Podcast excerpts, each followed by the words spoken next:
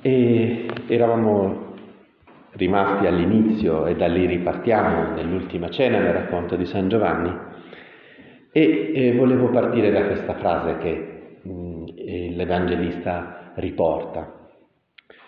Eh, Gesù, sapendo che il Padre gli aveva dato tutto nelle mani e che era venuto da Dio e a Dio ritornava.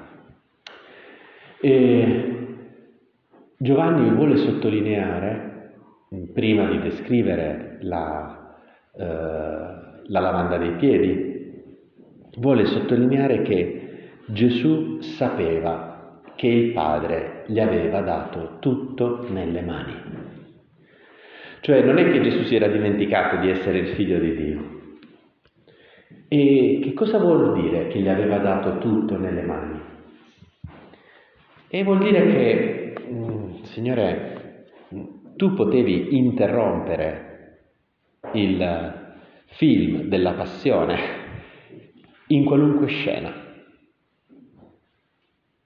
Questo è molto importante per cogliere il senso no? di quello che il Signore ha sofferto, di quello che il Signore, che tu Gesù hai sofferto durante la tua passione e morte. Qual è il senso della croce di Gesù? Gesù poteva interrompere la passione in qualunque momento. E se in questo versetto di San Giovanni è, come dire, criptica questa interpretazione, in questa scena invece della Getsemani lo è molto più esplicitamente. Eh, appena arrivano per arrestare Gesù, mentre ancora parlava, ecco arrivare Giuda, uno dei dodici e con lui una grande folla con spade e bastoni, mandata dai capi dei sacerdoti e dagli anziani del popolo. Il traditore aveva dato loro un segno, dicendo quello che bacerò è lui, arrestatelo. Subito si avvicinò a Gesù e disse salve rabbi e lo baciò. E Gesù gli disse amico, per questo sei qui. Allora si fecero avanti, misero le mani addosso a Gesù e lo arrestarono. Ed ecco uno di quelli che erano con Gesù, sarà San Giovanni a raccontare che si tratta di San Pietro, impugnò la spada, la estrasse e colpì il servo del sommo sacerdote staccandogli un orecchio. Allora Gesù gli disse, rimetti la tua spada al suo posto perché tutti quelli che prendono la spada di spada moriranno. O credi che io non possa pregare il Padre mio, che metterebbe subito a mia disposizione più di 12 legioni di angeli? Ma allora come si compierebbero le scritture secondo le quali così deve avvenire? Frase che avevo letto tante volte, che soltanto qualche anno fa è iniziata a diventare una pietra miliare per me nell'interpretazione della passione del Signore. Non sai o, non, o credi che io non possa pregare il Padre mio che metterebbe subito a mia disposizione più di 12 legioni di angeli? È come se Dio Padre fosse lì, eh? basta che il figlio glielo chieda e gli manderà più di 12 legioni di angeli. Una legione erano più di 2500 persone, tra cavalieri e fanti. I 12 legioni di angeli, stiamo parlando di 30.000 angeli, i quali non compaiono, non compaiono in tutta la passione del Signore. Perché non compaiono? Evidentemente perché Gesù non le ha chieste. E perché Gesù non le ha chieste? Perché Gesù, pur potendo chiedere a tuo padre 12 legioni di angeli, non le chiedi? Eh, attenzione, eh, questo è, è, è molto importante. Perché, Signore? Perché? San Tommaso, abbiamo cantato nella, nella, comunione oggi durante la messa, nella, nella Dorote Devote dice, no? parlando del sangue di Cristo, dice cuius una stilla salvum facere totum mundum quita omniscelere, una sola goccia del sangue di Cristo può salvare tutto il mondo da ogni peccato. Quindi sarebbe bastata da un punto di vista di dignità, di intensità, sarebbe bastata la prima goccia di sangue versata da Gesù per dire che, vabbè, ormai era stato versato il sufficiente per espiare tutti i peccati del mondo fino alla fine dei tempi. Allora perché dopo il primo colpo di flagello, per esempio, la prima goccia di sangue che sgorga dal corpo di Cristo, perché Gesù non ha chiesto le dodici legioni di angeli? Perché, Signore? E perché evidentemente tu, Gesù, questo ci costringe ad andare più a fondo, no? cioè lo abbiamo contemplato in questi giorni, perché Gesù si è incarnato, perché è venuto sulla terra, lo, de- lo dice esplicitamente nella... Mh, in quel discorso finale dell'ultima cena, nel capitolo 17 di San Giovanni, no? quando eh, in questa orazione al Padre dice io glorific- ti ho glorificato su tutta la terra, sulla terra compiendo l'opera che mi hai dato da fare. E qual è quest'opera? Questa è la vita eterna. No? Tu gli hai dato potere su ogni essere umano perché dia la vita a tutti coloro che gli hai dato. Questa è la vita eterna, che conoscano te, l'unico vero Dio è colui che hai mandato Gesù Cristo. Cioè, tu Signore vieni sulla terra per questo motivo essenzialmente, per farci capire che Dio è Padre, che Dio è un Padre misericordioso che ci ama, ci ama di un amore che nulla potrà far venir meno. E allora tu, Signore, capisci, di fronte al rifiuto No? Perché tu è quello che hai fatto con tutti i gesti, con tutte le parole della, della, tua vita pubblica. Signore, in fondo non potevi far altro che far vedere quanto era buono Dio Padre, perciò San Giovanni nel suo Vangelo i miracoli li chiama segni. Segni di cosa? Segni di quest'amore del Padre. Gesù, tu non hai voluto con quei miracoli risolvere i problemi del mondo, non sei venuto per questo. Perché se no avresti dovuto eh, là, gestire in modo diverso il tuo tempo di permanenza sulla terra. Che senso c'ha 30 anni di vita nascosta e 3 anni di vita pubblica? Se tu fossi venuto per risolvere i problemi del mondo, santa pace, perché non hai fatto di più? Perché non hai fatto di più? Perché non hai dedicato più anni alla vita pubblica? Perché non hai fatto più miracoli? Poteva farli, ma certo che poteva farli. Perché non hai fatto di più, Signore? Perché quello che Gesù è venuto a fare sulla terra è a farci capire quanto era buono Dio Padre. Perciò dicevamo, no, dopo i miracoli, a volte dice ai miracolati non dite niente a nessuno, perché tu non vuoi che si confondano, cioè tu non vuoi che eh, si stupiscano di fronte alla potenza che risolve i problemi, ma devono capire quel gesto come un gesto di amore di Dio Padre nei loro confronti. Il figlio non può fare niente se non quello che vede fare dal Padre, dice nel Vangelo San Giovanni. Cioè Gesù, se fa quel miracolo, se fa quella guarigione, è perché vede l'amore del Padre per quella persona e lo traduce in gesti umani. Cioè tutta la fatica, diciamo così, della vita pubblica del Signore è vedere l'infinito amore di Dio Padre per ciascuno di noi e cercare di tradurlo in parole, in gesti umani, per farlo capire. Perciò dopo la moltiplicazione dei pani e dei pesci, nella versione che danno i sinottici, Gesù rimane a salutare la folla, fa partire gli apostoli e poi rimane a salutare la gente uno per uno, cioè non solo Gesù era andato lì per riposarsi, no? erano appena tornati dalla missione, i dodici erano sfiniti, Gesù dice venite in po' in disparte e riposatevi, se ne va dall'altro lato del lago, la gente lo vede e va, quindi erano arrivati per riposarsi e vengono interrotti, inizia a predicare, poi inizia a guarire, poi gli dà da mangiare. E poi perché li deve salutare uno per uno? Perché a Gesù non interessa essere riconosciuto come il taumaturgo potente che ha risolto i loro problemi, ma vuole che guardarli negli occhi e fargli capire che gli vuole bene. Questo è il motivo per cui Gesù è venuto sulla terra. Però, nonostante il suo impegno, nonostante i miracoli, nonostante le cose, la gente non capisce. Viene condannato a morte. Lo rifiutano i capi, lo rifiuta il popolo che griderà davanti al litostroto, davanti a Pilato, crocifiggilo, crocifiggilo.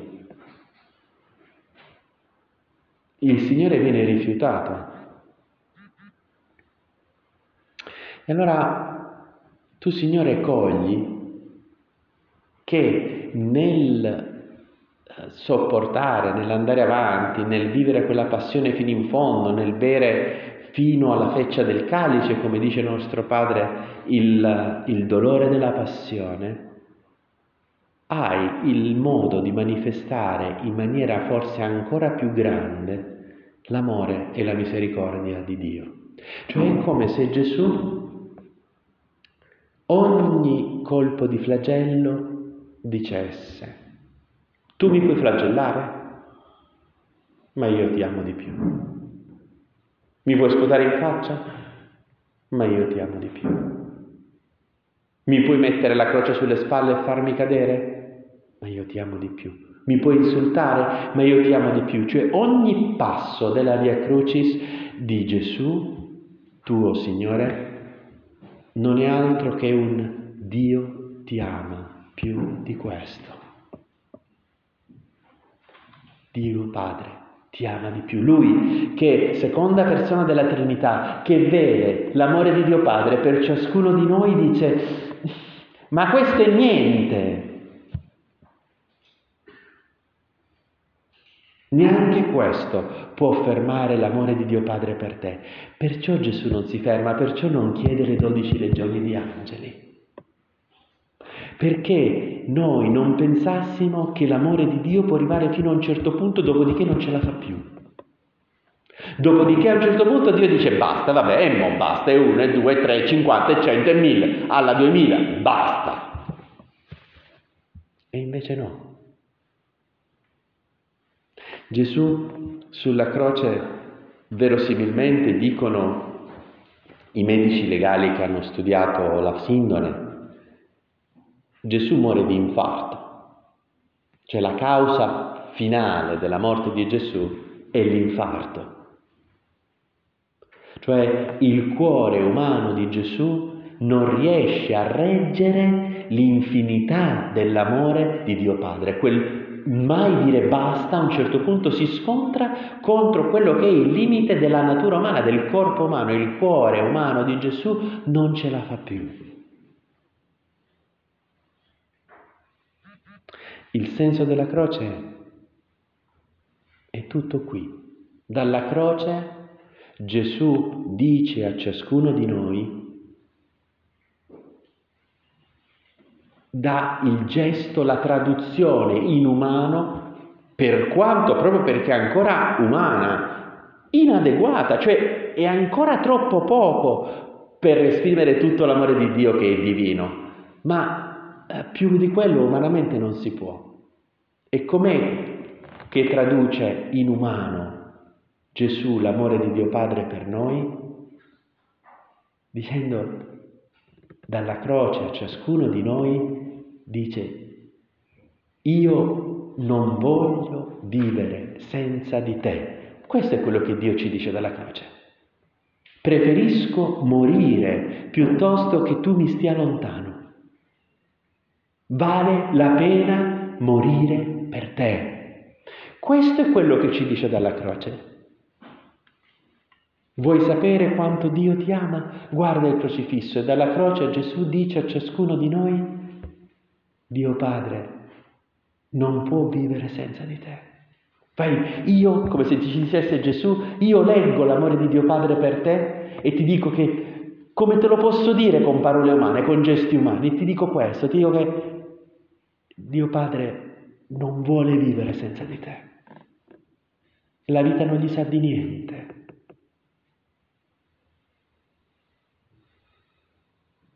Preferisce morire piuttosto che non averti vale la pena morire per te. Questo è il senso della croce. Questo è il motivo per cui in quell'inno che cantano i sacerdoti il giorno del 14 settembre, il giorno dell'esaltazione della Santa Croce, diciamo Ave o Crux spes unica. Ti saluto, o croce, unica speranza, perché l'unica speranza che io ho, Signore, è proprio il fatto che Dio Padre mi ama così, mi ama con un amore che mi dice io preferisco morire piuttosto che, non, piuttosto che tu mi stia lontano.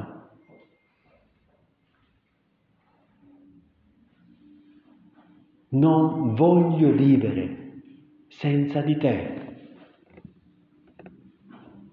Non voglio vivere senza di te. Perciò mettiamo le croci ovunque, fratello mio. Perciò mettiamo le croci ovunque. Non per un motivo culturale. È troppo poco. Troppo poco. Perché io ho bisogno, ho bisogno, Signore, di ricordarmi che c'è un Dio che mi dice io non, non voglio vivere senza di te. Ti vengo a cercare, ti vengo a cercare. E non dirò mai basta, fino all'ultima goccia di sangue, fino all'ultima goccia di sangue. E, e allora io volevo a questo punto innanzitutto dirgli, dirgli a Gesù grazie. Grazie perché Grazie perché sei stato, perché sei stato perseverante, grazie perché eh, c'è Gesù, è libero, eh? Gesù è vero uomo. Il fatto che lui abbia pregato tre ore nel Getsemani per accettare la volontà del Padre, eh, eh, no, non sia fatta la mia ma la tua volontà. In quel momento Gesù non voleva quello che voleva il Padre. Ha fatto, ci, ci sono volute tre ore di fatica tre ore di orazione. Grazie Gesù. Grazie perché hai fatto tutto quello che potevi, tutto è compiuto. Non c'era modo più chiaro, umanamente possibile, di manifestare la misericordia di Dio Padre per ciascuno di noi. E ripeto, però per questo noi mettiamo le croci ovunque ce la prendiamo al petto, facciamo il segno della croce, non per distinguerci, perché ne abbiamo bisogno. Abbiamo un matto bisogno, perché è l'unica nostra speranza. Ave o crux, spesso unica. Ti saluto o croce, unica speranza. Il senso della croce non è il dolore, il senso della croce è l'amore. Il dolore è soltanto una cifra dell'amore, come i bambini no, che dicono, ma vuoi bene alla mamma? Sì, e quanto vuoi bene alla mamma? Tanto così, dice il bambino. Noi abbraccia, allarga le tanto così, ecco, tanto così. La sofferenza tua, Signore, è il tanto così. Grazie Gesù. Grazie perché, perché appunto non ti sei arreso, perché non ti sei fermato, perché hai detto tanti sì, ogni passo della Via Crucis è stato un sì, un Dio ti ama di più. Questa è, perciò per Giovanni la croce è gloria, cioè manifestazione della vita divina, dell'amore di Dio. È gloria per questo. E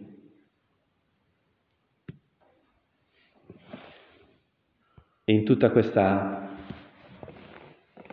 scena in, questo, in queste ore eh, mi piace, eh, non negli ultimi dieci minuti di questa meditazione, eh, fare uno zoom su San Pietro. San Pietro aveva avuto sempre un rapporto molto speciale con Gesù, no? Se tu ci pensi, eh, tante volte è quello che dà la risposta giusta, quando Gesù chiede alla gente, voi chi dite che io sia? E lui che risponde, tu sei il Cristo, il figlio del Dio vivente. E quando nella sinagoga di Cafarnao Gesù parla che devono mangiare la sua carne bere il suo sangue, parla dell'Eucaristia, dice San Giovanni che se ne andarono tutti quanti e rimasero soltanto i dodici.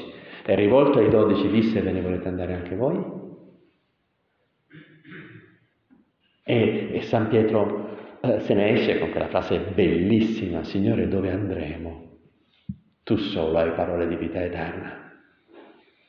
E quando se ne va il giovane ricco, che sicuramente aveva alimentato le speranze di tutti, si pensava che fosse il, un, altro apostolo, un nuovo discepolo, uno che aveva vissuto uh, tutti i comandamenti della legge di Mosè, tutti e 613 comandamenti della legge di Mosè da quando era ragazzino, che vuole, che cosa devo fare per avere la vita eterna e di fronte all'invito del Signore se ne va. E Gesù dice quella frase, è più facile che un ricco passi per, che un cammello passi per la cruna di un ago, piuttosto che un ricco entri nel regno dei cieli. E ci sono certi esegeti che cercano di smorzare la forza di questa frase dicendo che Cruna del Lago era il nome di una porta che accedeva al Tempio di Gerusalemme che era piccola come la cruna di un ago. E invece Gesù sta dicendo proprio la cruna del lago. Un'impossibilità radicale. Chi si sente a posto? Chi pensa di non avere bisogno della misericordia di Dio, questo è ricco. E di fronte a questo che chiaramente lascia tutti sconcertati, San Pietro dice, ecco, noi abbiamo lasciato tutto e ti abbiamo seguito, che cosa sarà di noi? Pietro sembra essere quello che più capisce Gesù. Tu sei Pietro, su questa pietra edificherò la mia chiesa e le porte degli inferi non prevarranno contro di essa. Però Pietro dal momento dell'inizio dell'ultima cena non ne azzecca manco una. Arriva il momento della lavanda dei piedi e quando arriva da Pietro, no? E la, la conosci benissimo la scena. Giunse, venne dunque da Simon Pietro e questi gli disse, Signore, tu lavi i piedi a me? come se stesse dicendo, ma, ma, ma, ma, che fai? È esagerato, è troppo. Se proprio bisogna lavare, che qualcuno deve lavarci i piedi, lo faccio io. Sembrerebbe quasi di dire San Pietro come se stesse offrendo. Non lo so perché bisogna farlo, ma no, certo non essere tu a lavare i piedi. E Gesù gli dice, quello che io faccio tu ora non lo capisci, lo capirai dopo. E mi immagino Gesù molto serio, lui che abitualmente Gesù è uno simpatico, cioè uno che, mm, no? Dice Pietro non mi stai capendo. Pietro non si è mai visto che, che Gesù gli dice che non lo stava capendo. Non gli era mai successo. Ah, si mette di, proprio di capa tosta e dice tu non mi laverai i piedi in eterno, chiaro? Tu non mi laverai i piedi in eterno. Possiamo stare qui fino alla fine del mondo, non mi laverai i piedi mai. Gesù molto serio, perché Gesù sa quello che passerà a Pietro quella notte.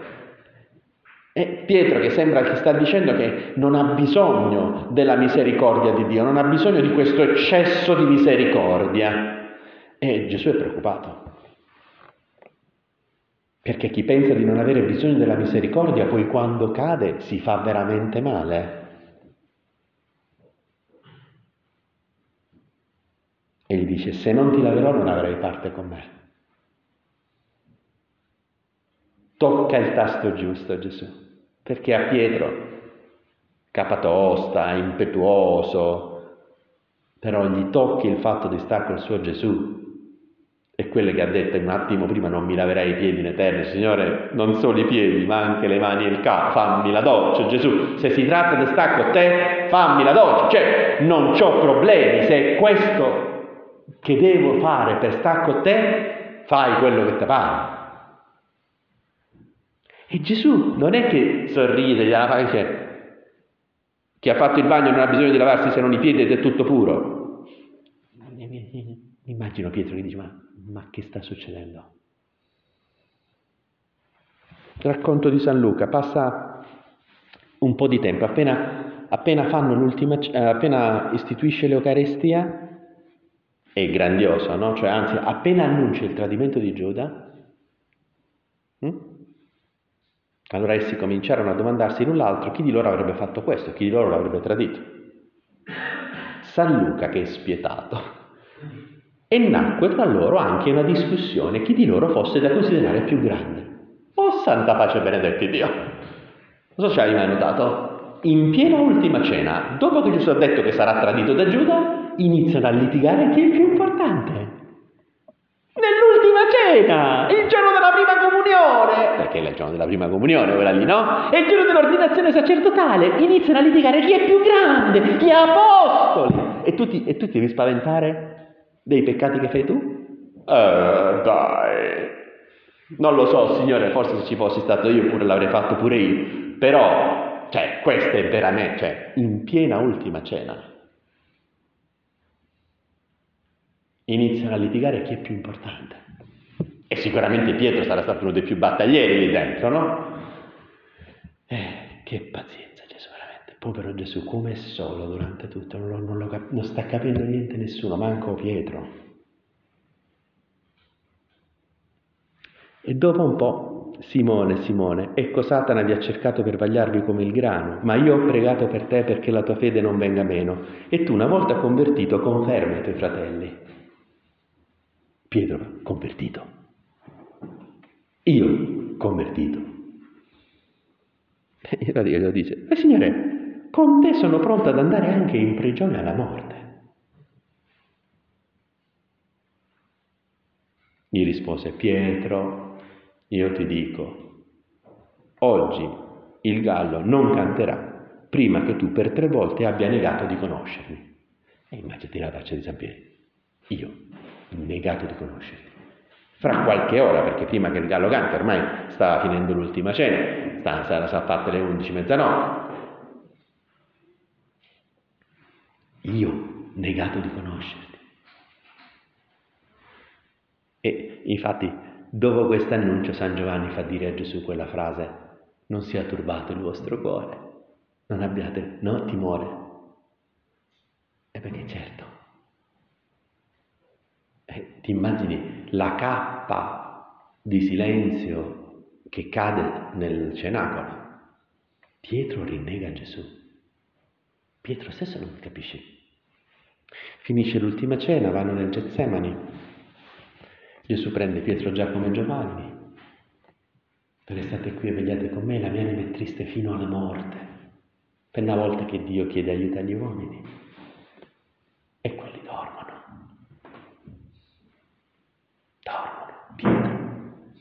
non sei riuscito a pigliare neanche un'ora. Pietro poi quando si sveglia tira fuori la spada, abbiamo letto prima che Gesù dice ripete la spada nel fuoco, manco quella azzeccato e poi quando finiscono di arrestarlo scappano via tutti.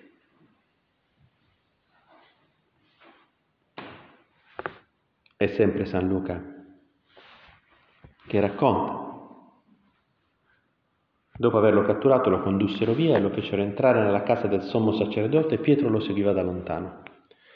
Avevano acceso un fuoco in mezzo al cortile e si erano seduti attorno. Anche Pietro sedette in mezzo a loro. Una giovane serva lo vide seduto vicino al fuoco e guardandolo attentamente disse anche questi era con lui. Ma egli negò dicendo, o oh donna, non lo conosco. E così per tre volte. E in quell'istante, mentre ancora parlava, un gallo cantò. Allora il Signore si voltò, fissò lo sguardo su Pietro. Non hai idea di quanto mi commuove questa frase, perché in quel momento Gesù lo stavano interrogando, lo stavano schiaffeggiando, gli stavano chiedendo se era lui il Messia. È come se se ne fregasse Gesù di tutto quello che sta succedendo, il suo pensiero, il suo cuore è col suo Pietro che sta annegando. E fa l'unica cosa che può fare quando, negato, quando stava annegando nel lago di Tiberiade dopo aver camminato sulle acque, Gesù lo prende. Lì non poteva, fare, non poteva prenderlo fisicamente, allora fa l'unica cosa che può fare, lo guarda, si volta. Allora il Signore si voltò e fissò lo sguardo su Pietro. È un momento durissimo. Scherzando, a me piace dire, neanche tanto scherzando, che il momento è la crisi più dura della storia della Chiesa. Perché in quel momento è chiaro che il demonio sta attaccando Pietro e gli dice, Pietro, ma fai schifo, Pietro, dai, sei proprio un, uno schifo, tu Papa, tu sei Pietro, il fondamento della Chiesa, tu sei una una schifezza, Pietro ammazzati, Pietro rinuncia, tornatene a casa, non sei capace di fare l'apostolo, lo vedi che schifo che fai, la, la, notte più importante della storia della Chiesa, la notte del giovedì santo, tu hai rinnegato il tuo maestro, Pietro ha fatto un peccato mortale, l'ha detto Gesù, chi mi rinnega davanti agli uomini io lo rinnegherò davanti a Dio, l'aveva detto. Tra Giuda e Pietro non c'è nessuna differenza in questo momento. E sicuramente il demonio avrà cercato di far disperare Pietro. E quello sarebbe stato un macello, se, se Pietro si fosse ammazzato cioè, e non c'era più il tempo per fare un altro papa. Cioè, era una situazione veramente complessa, era il momento più grave della storia della Chiesa.